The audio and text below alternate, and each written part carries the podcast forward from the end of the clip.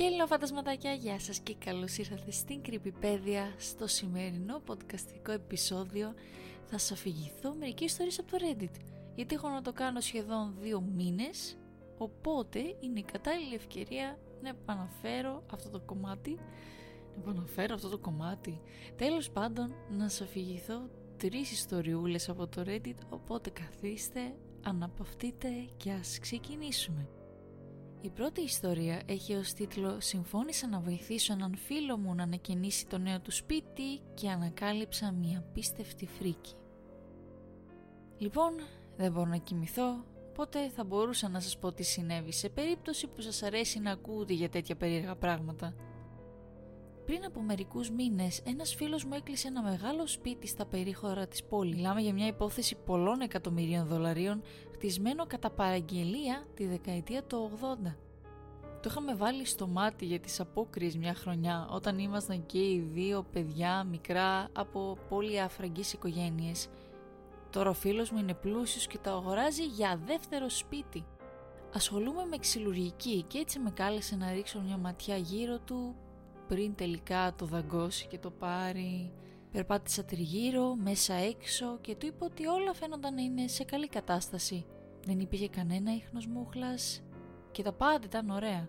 Ο γέρος που είχε ζήσει και πεθάνει εκεί είχε προσέξει τη κάθε μικρή λεπτομέρεια. «Τι γίνεται με εκείνο το δωμάτιο» ρώτησε ο Εύαν. Ήξερα γιατί πράγμα μιλούσε χωρίς περαιτέρω διευκρινήσεις υπήρχαν τέσσερα υπνοδωμάτια και τέσσερα μπάνια, χωρίς να υπολογίζεται το υπόγειο, κουζίνα, σαλόνι, γραφείο, ένα δωμάτιο για πλήσιμο, πλυντήριο κτλ, ένα σωρό ντουλάπες κλπ. κλπ. Όλα όσα θα περίμενε κανείς να βρει σε ένα τέτοιο σπίτι, όλα με τα υψηλότερα επίπεδα φινιρίσματος. Και μετά υπήρχε εκείνο το περίεργο δωμάτιο.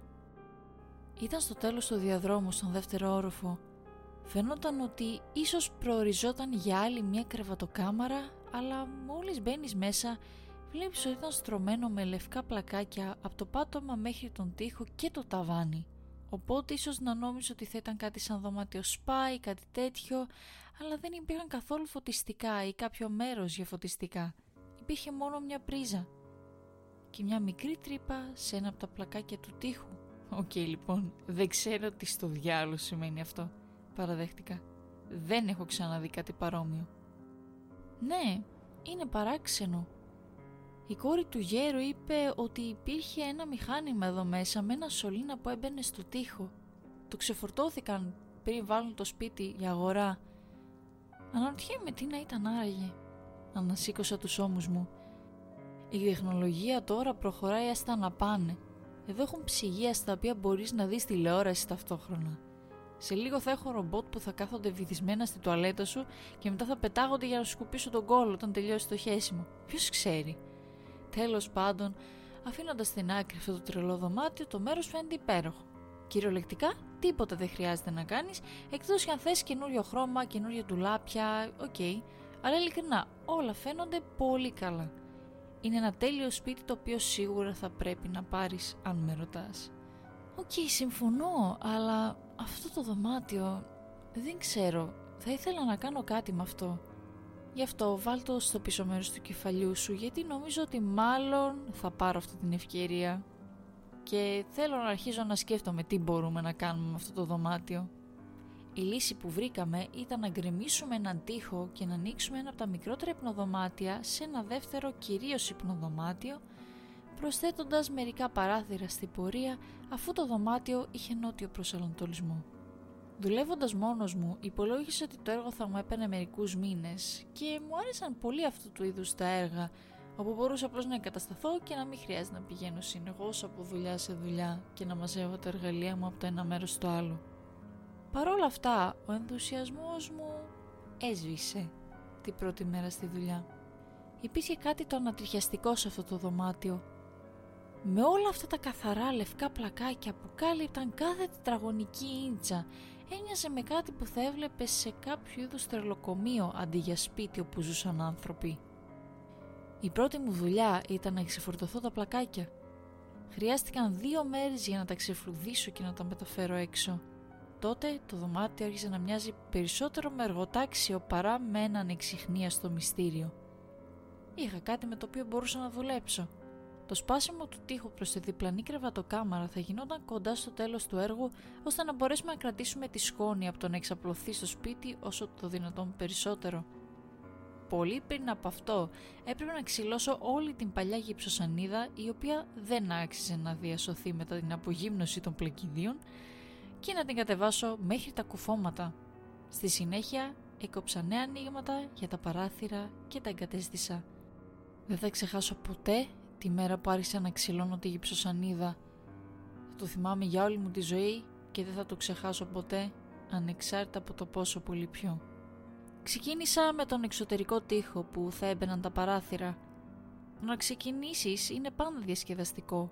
Απλά παίρνεις το σφυρί σου και το χτυπάς άγρια στο τοίχο. Μετά αρχίζεις να τραβάς. Αυτό έκανα λοιπόν. Έβγαλα κομμάτι από τη γυψοσανίδα και τα πέταξα στο μουσαμά στη μέση του δωματίου. Είδα αμέσως ότι το σπίτι ήταν καλά μονομένο, με αφρό ψεκασμού. Αυτό θα το έκανε λίγο δύσκολο να προσθέσω μπρίζες και ό,τι άλλο, αλλά θα γλίτωνε ο φίλος μου πολλά από τους λογαριασμούς θέρμανσης και ψήξης. Όχι ότι ήταν σε δύσκολη οικονομική κατάσταση. Υποθέτω ότι απλά νιώθε ικανοποίηση όταν έβλεπα ένα σφιχτό, καλοφτιαγμένο σπίτι. Ακριβώς στη μέση αυτού του εξωτερικού τείχου, πίσω από τη γυψοσανίδα, βρήκα την πρώτη ένδειξη του προηγούμενου σκοπού αυτού του δωματίου. Υπήρχε ένας μικρός σωλήνας εκεί, πιεσμένος στη μόνωση, που ανέβαινε προς το ταβάνι. Ήταν ένας διαφανής σωλήνας, αλλά με σκούρο χρώμα στο εσωτερικό του. «Τι στο διάλογο είναι αυτό» αναρωτήθηκα. Δεν είχα ξανασυναντήσει κάτι παρόμοιο. Φαινόταν σε κάποιος να είχε περάσει από μέσα του λάδι μηχανής ή κάτι τέτοιο. Δεν ήξερα. Σκέφτηκα ότι ο καλύτερος τρόπος για να πάρω απαντήσεις ήταν να συνεχίσω να διαλύω το δωμάτιο. Σύντομα βρήκα ένα δεύτερο σωλήνα. Αυτός δεν είχε το καφέ χρώμα, αλλά είχε μερικές σταγόνες διαυγού υγρού που έκαναν κάποιες μπύλες κατά μήκος του. Ήξερα χωρίς αμφιβολία ότι επρόκειτο να βρω κάτι τρομερό. Δεν ξέρω πώς να το εξηγήσω εκτός από το αίσθηκτό μου απλώς και απλά έπρεπε να μάθω τι ήταν. Ξύλωσα άλλο ένα κομμάτι από το τοίχο.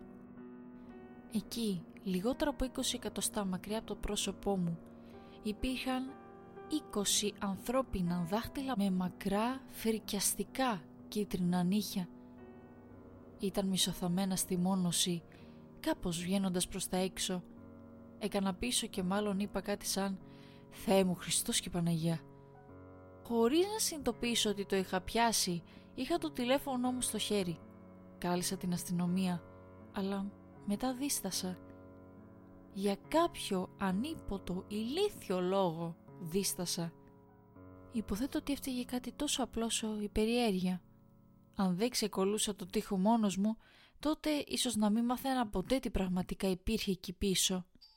Ήταν ένα ανθρώπινο σώμα προφανώς, αλλά πιανού. Και τι ήταν αυτοί οι σωλήνες; Αν το παρέδιδα στους μπάτσους θα με απέκλειαν από εκεί όσο θα έκαναν τη δουλειά τους. Θα έβγαζαν τον υπόλοιπο τοίχο. Ίσως να μην έλεγαν καν στο κοινό ότι υπήρχε εκεί πίσω για μήνες, χρόνια ή και ποτέ. Έπρεπε να ξέρω. Για οποιονδήποτε αναθεματισμένο λόγο ή μη, έπρεπε να ξέρω. Ξεκρέμασα άλλο ένα τμήμα της γυψοσανίδας. Απαλά τώρα προσπαθώντας να βγάλω όσο το δυνατόν μεγαλύτερο κομμάτι άθικτο. Τώρα ήξερα πολύ περισσότερα ή ίσως πολύ λιγότερα. Έβγαλα τον αναπνευστήρα μου και ξέρασα. Ήταν μια γυναίκα.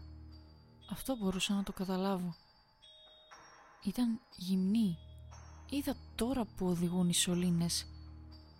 Ο λερωμένος που είχα δει ήταν στο στομάχι της και ο άλλος στην ευαίσθητη περιοχή.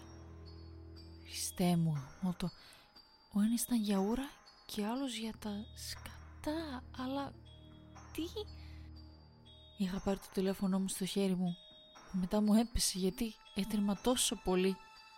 Οι σωλήνες υπήρχαν ακόμα σταγόνες νερού σε έναν από αυτούς, που σημαίνει ότι είναι ζωντανή ή ήταν πρόσφατα. Ξέχασα το τηλέφωνο και Έριξα μανιωδώς τον υπόλοιπο τοίχο. διαλύθηκε μέσα σε ένα χάος από σκόνη και μικρά κομμάτια γιατί ήμουν σε έξαλλη κατάσταση. Τελικά έφτασα στο κεφάλι της. Είχε ένα άλλο σωληνάκι κολλημένο στο στόμα της που οδηγούσε προς την οροφή. Η σάρκα της κρεμόταν από το πρόσωπό της όπως κρεμόταν παντού αλλού σαν σε μια αργή και απελπισμένη προσπάθεια να ξεφύγει από αυτόν τον κόσμο. Τα μάτια της ήταν ορθά ανοιχτά και λευκά. Είναι νεκρή, σκέφτηκα. Και εκείνη τη στιγμή ανοιγοκλίνει τα μάτια της. Και τότε φίλοι μου ήταν που κάλεσα την αστυνομία και την ανέλαβε εκείνη. Αν αναρωτιέστε ποια στο διάλογο ήταν αυτή η γυναίκα και γιατί ήταν στο τοίχο, καλώς ήρθατε στο κλαμπ. Θα σας πω τα υπόλοιπα που ξέρω ή τουλάχιστον αυτά που νομίζω για όποιο καλό θα σας κάνει αυτό. Πρώτα τα βασικά. Νομίζω ότι η καημένη γυναίκα αυτή κρατήθηκε πίσω από το τοίχο για πολύ καιρό. Οι σωλήνες που μετέφεραν τα πόβλητά της πιθανόν να κατέληγαν και να ενώνονταν με τον κεντρικό αγωγό αποχέτευσης. Ο σωλήνας που οδηγούσε έξω, το κατάλαβα αυτό ρίχνοντας μια ματιά στο σπίτι όσο η αστυνομία ήταν απασχολημένη μέσα, συνδέθηκε με το σύστημα υδροροής. Έπινε όταν έβρεχε. Η καλύτερη κασία μου είναι ότι τροφοδοτήθηκε μέσω εκείνου του μηχανήματος που είχε αφαιρέσει η κόρη του προηγούμενου ιδιοκτήτη. Πρέπει να είχε αλέσει τροφή και να την έριχνε μέσω του σωλήνα που πήγαινε από το δωμάτιο στο τοίχο ή κάτι τέτοιο. Δεν έχω μιλήσει με την κόρη και δεν σκοπεύω να το κάνω. Αλλά είναι σχεδόν βέβαιο ότι δεν ήξερε τι στο διάολο ήταν αυτό που είχε αφαιρέσει από το σπίτι. Και αν έχω δίκιο, αυτό σημαίνει ότι η γυναίκα στο τοίχο δεν είχε φάει τίποτα εδώ και μήνες, εκτός αν κατά τύχη ένα μυρμήγκι είχε σύρθει στο λαιμό της. Όσο για τον τυπά που είχε αγοράσει το σπίτι πριν το αγοράσει ο φίλος μου, ήταν απλά ένας τυπάς ένας ευκατάστατος τύπος, κάποιος που είχε αρκετές επιχειρήσεις στην πόλη, αλλά εσωτερικά ένας δαίμονας.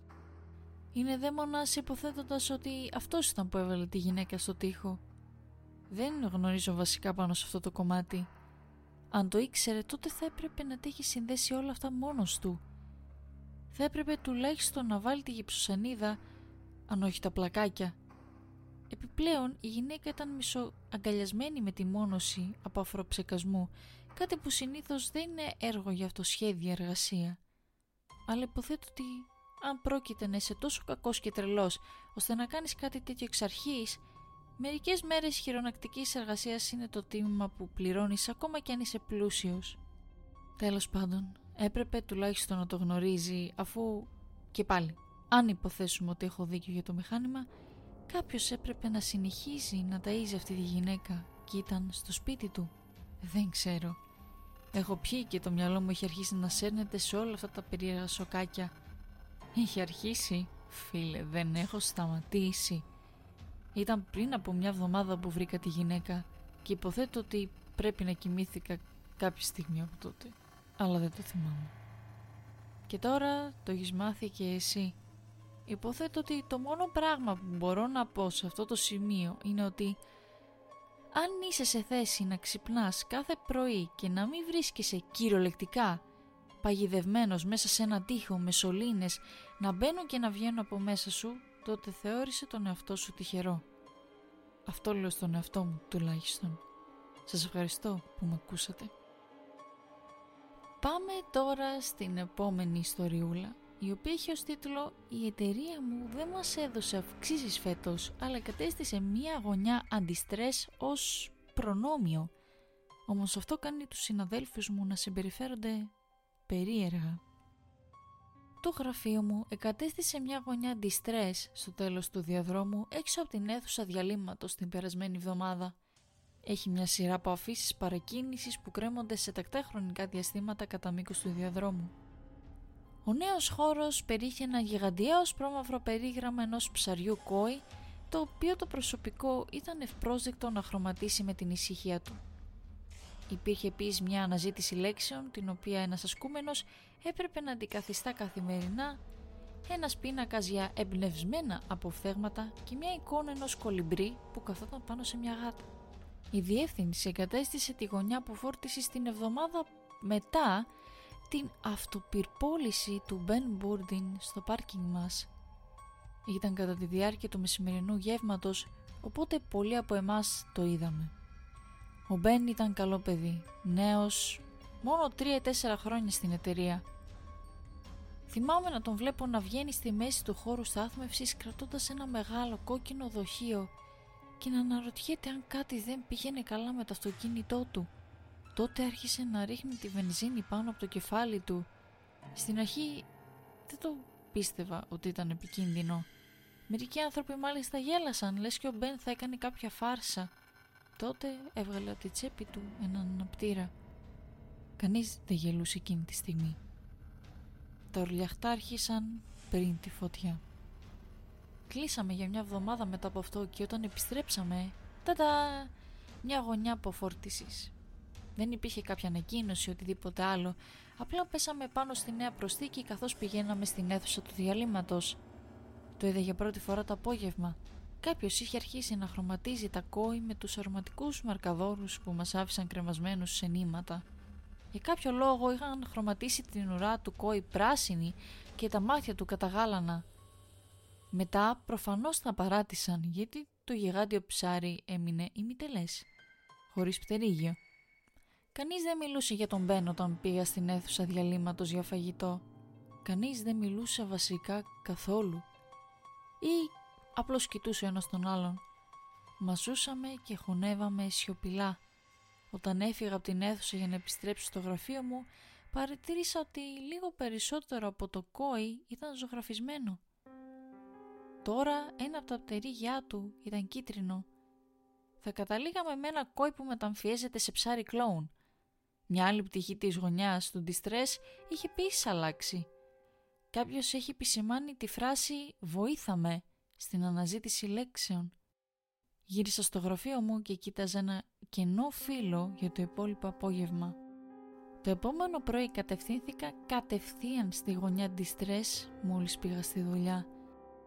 Είχα φέρει ένα σετ μαρκαδόρους από το σπίτι και ο στόχος μου ήταν να τελειώσω το κόη. Όταν έφτασα στην αφίσα όμως διαπίστωσα ότι κάποιος είχε ζωγραφίσει με σπρέι πάνω στην αφίσα. Τώρα το ψάρι ήταν μια μαύρη μουτζούρα. Η αναζήτηση λέξεων είχε εξαφανιστεί και είχε αντικατασταθεί με ένα σταυρόλεξο. Ακόμα και η εικόνα της γάτας με το κολυμπρί έλειπε και στη θέση της υπήρχε μια εκτύπωση χαμηλής ανάλυσης ενός μπλε ματιού. Υπήρχε μια φράση γραμμένη με κόκκινα γράμματα πάνω σε αυτήν. «Πού βρίσκεσαι τώρα» Κατέληξα να πάρω μια μέρα άδεια και να πάω σπίτι. Καθώς έφευγα από το γραφείο, άκουγα συνέχεια τον ήχο βημάτων που αντιχούσαν τα δικά μου. Γίνονταν όλο και πιο δυνατά μέχρι και τον τελευταίο διάδρομο που οδηγούσε στο πάρκινγκ. Σε εκείνο το σημείο τα βήματα φάντασμα έσκασαν σαν δέντρα που σχίζονταν σε παγετό. Ένιωσα σαν να με κυνηγούσαν, οπότε έτρεξα με την αδρεναλίνη να χτυπάει στις βλέβες μου με μια κραυγή που είχε πιαστεί στα δόντια μου. Μόλις έφτασα στο πάρκινγκ το αίσθημα της καταδίωξης σταμάτησε. Το ίδιο και τα βήματα. Όταν έφτασα στο σπίτι κλείδωσα την εξώπορτα και έσπρωξα τον καναπέ μπροστά της. Καλού κακού. Ήταν δύσκολο να επιστρέψω στο γραφείο μετά από αυτό, αλλά δεν είχα αρκετό χρόνο για να μείνω σπίτι για περισσότερες μέρες. Προσπάθησα να πω ότι είμαι άρρωστος, αλλά η Σάνον έπεμενε να πάρω ένα σημείωμα γιατρού και συχαίνομαι να πηγαίνω στο γιατρό. Έτσι επέστρεψα στη δουλειά αποφασισμένος να μην κοιτάξω καν τη γωνιά του distress. Η υποφασιστικότητά μου όμως με κράτησε μέχρι τις 10 το πρωί. Η εικόνα ήταν διαφορετική και πάλι. Αυτή τη φορά ήταν ένας καμβάς, κάπως μπέζ, κάπως λευκός. Ένας πανέμορφος ζωγραφισμένος ουρανός με μπλε του ζαφυριού μαζί με το βιολετί το αμέθιστου και σύννεφα και ένας ήλιος που έδιε κάλυπτε το πάνω μισό του καμβά. Το κάτω μισό ήταν κενό. Κάποιοι από τους συναδέλφους μου είχαν μουτζουρώσει μερικές φιγούρες γύρω από τις άκρες χαμογελαστοί άνθρωποι που είχαν σχεδιαστεί πρόχειρα. Στη συνέχεια σε μια άβαφη γωνία κάποιος είχε καρφώσει έναν νεκρό αρουραίο. Κοιτούσα το ζώο για αρκετά λεπτά προσπαθώντας να πείσω τον εαυτό μου ότι δεν ήταν αληθινό. Έκανα μερικά τρεμόμενα βήματα μακριά από τη γωνιά της θλίψης για να πιω νερό σε ένα κοντινό ψυγείο. Όταν όμως έφτασε στα χείλη μου, το έφτισα. Το νερό ήταν, λοιπόν, ένοιαζε με νερό, αλλά είχε λάθος γεύση, λιπαρή. Υπήρχε μια γλιώδης γεύση στο υγρό που δεν ήταν σωστή. Για μια σύντομη αναλαμπή νόμιζα ότι είδα σχήματα στο νερό, μικροσκοπικούς κολυμβητές και όταν ανοιγόκλεισα τα μάτια μου και κοίταξε ξανά, είχαν εξαφανιστεί. Έχισα το νερό και πήρε ένα Dr. Pepper διέτης από το μηχάνημα στην αίθουσα διαλύματος. Δεν κοίταξα τον αρωραίο καθώς περπατούσα στο διάδρομο προς το γραφείο μου. Μόλις η πόρτα κλειδώθηκε, έσπρωξα το γραφείο μου για να το μπλοκάρω και μετά πήγα και κάθισα στη γωνία. Κάποιος άρχισε να χτυπάει την πόρτα μου. Ήταν ένα ευγενικό χτύπημα. Αν τα χτυπήματα μπορούσαν να έχουν προφορά, αυτό μάλλον θα ήταν αγγλικό. Παρ' όλα αυτά με τρόμαξε. Άρχισα να παθαίνω αυτό που υποθέτω ότι θα έλεγε κανείς κρίση πανικού. Η αναπνοή μου πήγαινε τόσο γρήγορα που δεν μπορούσα να την πιάσω, ζαλίστηκα, ακόμα και δάκρυσα λίγο. Το χτύπημα συνεχίστηκε με τον ίδιο ρυθμό για μισή ώρα. Όταν τελικά σταμάτησε κάλεσα ένα Uber και σκαρφάλωσα από το παράθυρο του γραφείου μου στην αυλή. Από εκεί μπόρεσα να σκαρφαλώσω τον εσωτερικό τοίχο, να τρέξω κατά μήκος της χαμηλής οροφής και να πέσω στο πάρκινγκ χωρίς καν να με εντοπίσουν. Αποφάσισα να τηλεφωνήσω στη Σάνον το πρωί και να την ενημερώσω ότι παρετούμε από τη δουλειά μου. Η Σάνον μου είπε και προσπάθησε να με πείσει βασικά ότι ήμουν απλώς αγχωμένος, είτε λόγω του λογαριασμού, είτε λόγω της αυτοπυρπόλησης του Μπεν. Επέστρεψα πρόθυμα στη δουλειά και διαπίστωσα ότι η γωνιά του distress είχε εξαφανιστεί. Η ανακούφιση έπεσε πάνω μου σαν τσουνάμι. Η καλή μου διάθεση δεν επέζησε από τη βόλτα μου στην αίθουσα του διαλύματος για καφέ. Εκεί βρήκα τη χαμένη γωνιά distress, αλλά τώρα καταλάμβανε ολόκληρο το δωμάτιο από τείχο σε τείχο, από το πάτωμα μέχρι την οροφή. Τα περιγράμματα των ψαριών κόη, τόσο μεγάλα όσο τα Τέσλα, ξεπρόβαλαν πάνω μου βλοσιρά, μόνο εν μέρη χρωματισμένα. Υπήρχαν πάρα πολλοί νεκροί αρουραίοι καρφωμένοι στους τοίχους, ακόμα και μερικά πουλιά. Εκείνη τη στιγμή, στο δωμάτιο αυτής της δυστυχίας, ένιωθα αναρρύθμιτα μικρός και τρομερά παρόν. Η μόνη μου επιλογή ήταν να γεμίσω την κούπα μου με καφέ που δεν είχε γεύσει καφέ, να επιστρέψω στο γραφείο μου και να ξεκινήσω την έκθεση. Ο Λένι από το λογιστήριο ήταν ο πρώτος που λύγησε. Τον βρήκα στην αίθουσα διαλύματος με τις παλάμες του κομμένες μέχρι το κόκαλο. Έριχνε το αίμα του πάνω σε μια ιδιαίτερα καλοήθη ζωγραφιά με ψαριακόη. Ο Λένι γύρισε όταν με άκουσε να λαχανιάζω. «Γεια σου φίλε, πώς πάει η έκθεση» ρώτησε. «Ε, by the way, μπορείς να μου πεις που βρίσκομαι αυτή τη στιγμή» «Δεν νομίζω», μουρμούρισα και έφυγα από το δωμάτιο. Ο Λένι έγνεψε και μετά χτύπησε τον τοίχο τόσο δυνατά που άκουσα τον καρπό του να σπάει. Κλειδώθηκα στο μπάνιο και έκλαψα. Τηλεφώνησα στους γονείς μου και μετά έκλαψα λίγο πιο δυνατά όταν θυμήθηκα ότι είχαν πεθάνει και οι δύο εδώ και έξι χρόνια. Η Σάνον τελικά με έσυρε από τη τουαλέτα και με ανάγκασε να πιω λίγο λιπαρό νερό για να ηρεμήσω.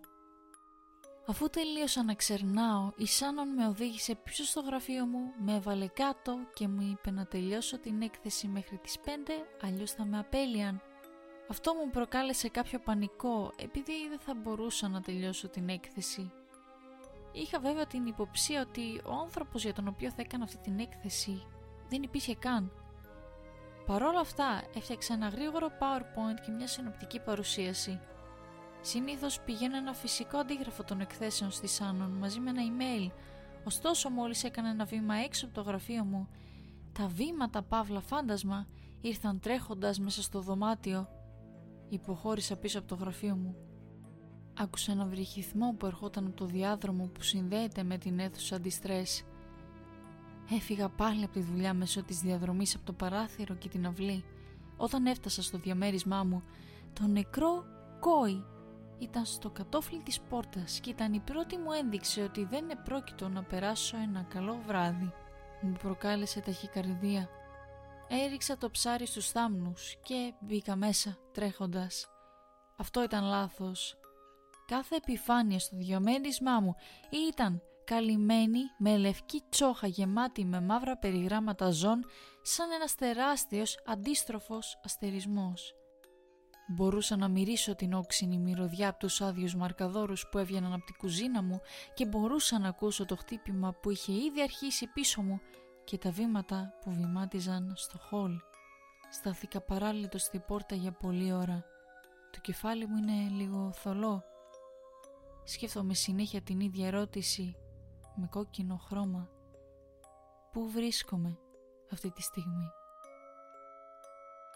Πάμε τώρα και στην τελευταία ιστορία, η οποία έχει τίτλο «Ο σύζυγός μου από το βίντεο παιχνίδι συμπεριφέρεται περίεργα». Όλα ξεκίνησαν πριν από λίγες μέρες. Τον τελευταίο καιρό παίζω αυτό το βίντεο παιχνίδι. Μοιάζει πολύ με το Harvest Moon ή το Stardew Valley, όπου καλλιεργείς πράγματα, παντρεύεσαι έναν NPC κλπ. Ο γάμος μου είναι αγχωτικός τον τελευταίο καιρό είναι διασκεδαστικό να δραπετεύεις σε έναν κόσμο που ο γάμος είναι τόσο απλός όσο το να δίνεις στον άντρα σου ένα βάζο τουρσιά κάθε μέρα. Όπου ο τοκετός είναι ένας πελαρός που πετάει στη μέση της νύχτας. Όπου το να είσαι γονιός είναι να αφήνεις τα παιδιά σου μόνο τους στο σπίτι ενώ εσύ φεύγεις για περιπέτειες. Ναι, είχε πλάκα. Μέχρι που τα πράγματα έγιναν περίεργα το βράδυ της Τετάρτης. Ο πραγματικός μου σύζυγος κοιμόταν ήδη. Ροχάλιζε δυνατά εγώ ήμουν τυλιγμένη σε ένα μπουρίτο με κουβέρτα με ανοιχτό λάπτοπ ξεκινώντας το παιχνίδι. Η μικρή μου νυχτερινή απόδραση. Όταν άνοιξε το παιχνίδι βρήκα τον σύζυγό μου στο παιχνίδι, τον Μπράτλι, να στέκεται στη γωνιά της κρεβατοκάμαράς μας. Έκανα το μικρό μου σπράιτ να περπατήσει προς το μέρος του και το έκανα κλικ. Εμφανίστηκε ο διάλογός του. Αλλά ήταν περίεργος δεν ήταν ένα από τα προπρογραμματισμένα λόγια που είχα δει τόσες φορές όπως «Σου φτιάξα πρωινό, πληγούρι βρώμης με μέλι για την αγάπη μου» ή «Πώς ήξερες ότι μου αρέσουν τα παντζάρια τουρσί» Ήταν πέντε μικρές λέξεις που δεν είχα ξαναδεί. Είναι τόσο σκοτεινά εδώ μέσα. Δεν, δεν έβγαζε καν νόημα. Στο παιχνίδι ήταν 7 η ώρα το απόγευμα και υπήρχε πολύ φως στο μικρό μας πίξελ φάση σπίτι. Πρέπει λογικά να είναι κάποιο bug, σκέφτηκα. Το άφησα στη μικρή του γωνιά, βγήκα από το σπίτι και άρχισα να μαζεύω το καλαμπόκι μου. Όταν επέστρεψα λίγα λεπτά αργότερα για να παραδώσω τη σοδιά μου, στεκόταν δίπλα στη σόμπα. Σου φτιάξα πρωινό, πληγούρι βρώμης με μέλι για την αγάπη μου πίσω στο παλιό, καλό, κονσερβοποιημένο διάλογο. Έφυγα από το σπίτι και περπάτησα στην πόλη. Πούλησα μερικά πράγματα, επισκέφτηκα και το ρηχείο, μέχρι να επιστρέψει ο χαρακτήρας μου στο σπίτι είχαν περάσει μόνο 10 λεπτά. Αλλά στο παιχνίδι ήταν μια ολόκληρη μέρα. Ήταν σκοτάδι και γύρω στις 11 το βράδυ όταν μπήκα στο σπίτι. Περίεργος όμως, ο Μπράτλι δεν ήταν στο κρεβάτι. Ε, σκέφτηκα. Είναι πάντα στο κρεβάτι στις 10 το βράδυ. Περπάτησα γύρω από το σκοτεινό σπιτάκι ψάχνοντάς τον, αλλά το μόνο που βρήκα ήταν τα δυο ψηφιακά μας παιδιά που κοιμόντουσαν βαθιά στα κρεβάτια τους. Βγήκα έξω από το σπίτι και περπάτησα γύρω από το αγρόκτημα.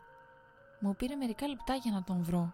Βρισκόταν στη πιο απομακρυσμένη γωνιά της φάρμας ανάμεσα σε κάτι δέντρα.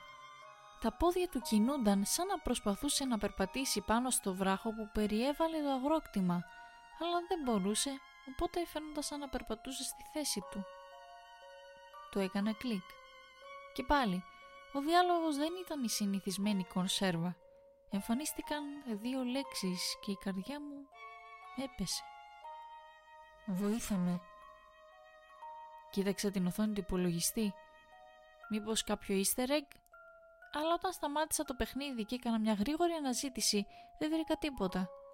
Έκανα κλικ πάνω του ξανά και ξανά, αλλά δεν εμφανίστηκε κανένας άλλος διάλογος. Κάπως ανατριχιασμένη αποφάσισα να σταματήσω να παίζω. Έκλεισα το φορητό υπολογιστή, τον έβαλα στο κομμωδίνο και τράβηξα τα σκεπάσματα πάνω μου. Και σύντομα με πήρε ο ύπνος. Το επόμενο πρωί είχα ξεχάσει εντελώς το παιχνίδι. Κατέβηκα κάτω, χασμουρημένη, για να βρω τον σύζυγό μου και τις δύο κόρες μας στη κουζίνα. «Καλημέρα», είπα παίρνοντας τη θέση στο τραπέζι της κουζίνας. Εκείνος χαμογέλασε πλατιά. Έπειτα πέρασε μπροστά μου και με έναν κρότο έβαλε κάτω ένα χνιστό μπολ με πληγούρι βρώμης. «Τι, σου έφτιαξα πρωινό», είπε εξακολουθώντας να χαμογελάει. «Βρώμη με μέλι, για την αγάπη μου». Και λοιπόν φαντασματάκια αυτές ήταν οι ιστορίες που ήθελα να σας διηγηθώ. Ελπίζω να σας άρεσαν, ελπίζω να σας φάνηκαν έτσι περίεργες, disturbing, δηλαδή νομίζω αυτά παίζουν πολύ με την ψυχολογία σου. Και ναι, θέλω να σας ευχαριστήσω που καθίσατε και το ακούσατε. Ελπίζω να σας αρέσει το περιεχόμενο και που κάθεστε και τα ακούτε. Θέλω να σας ευχηθώ ένα καλό βράδυ ή καλή συνέχεια, καλή σας μέρα. Να έχετε μια υπέροχη εβδομάδα, μια υπέροχη μέρα και θα τα πούμε σε ένα επόμενο επεισόδιο της Κρυμπιπέδια και μέχρι τότε να είστε καλά και να προσέχετε. Bye bye!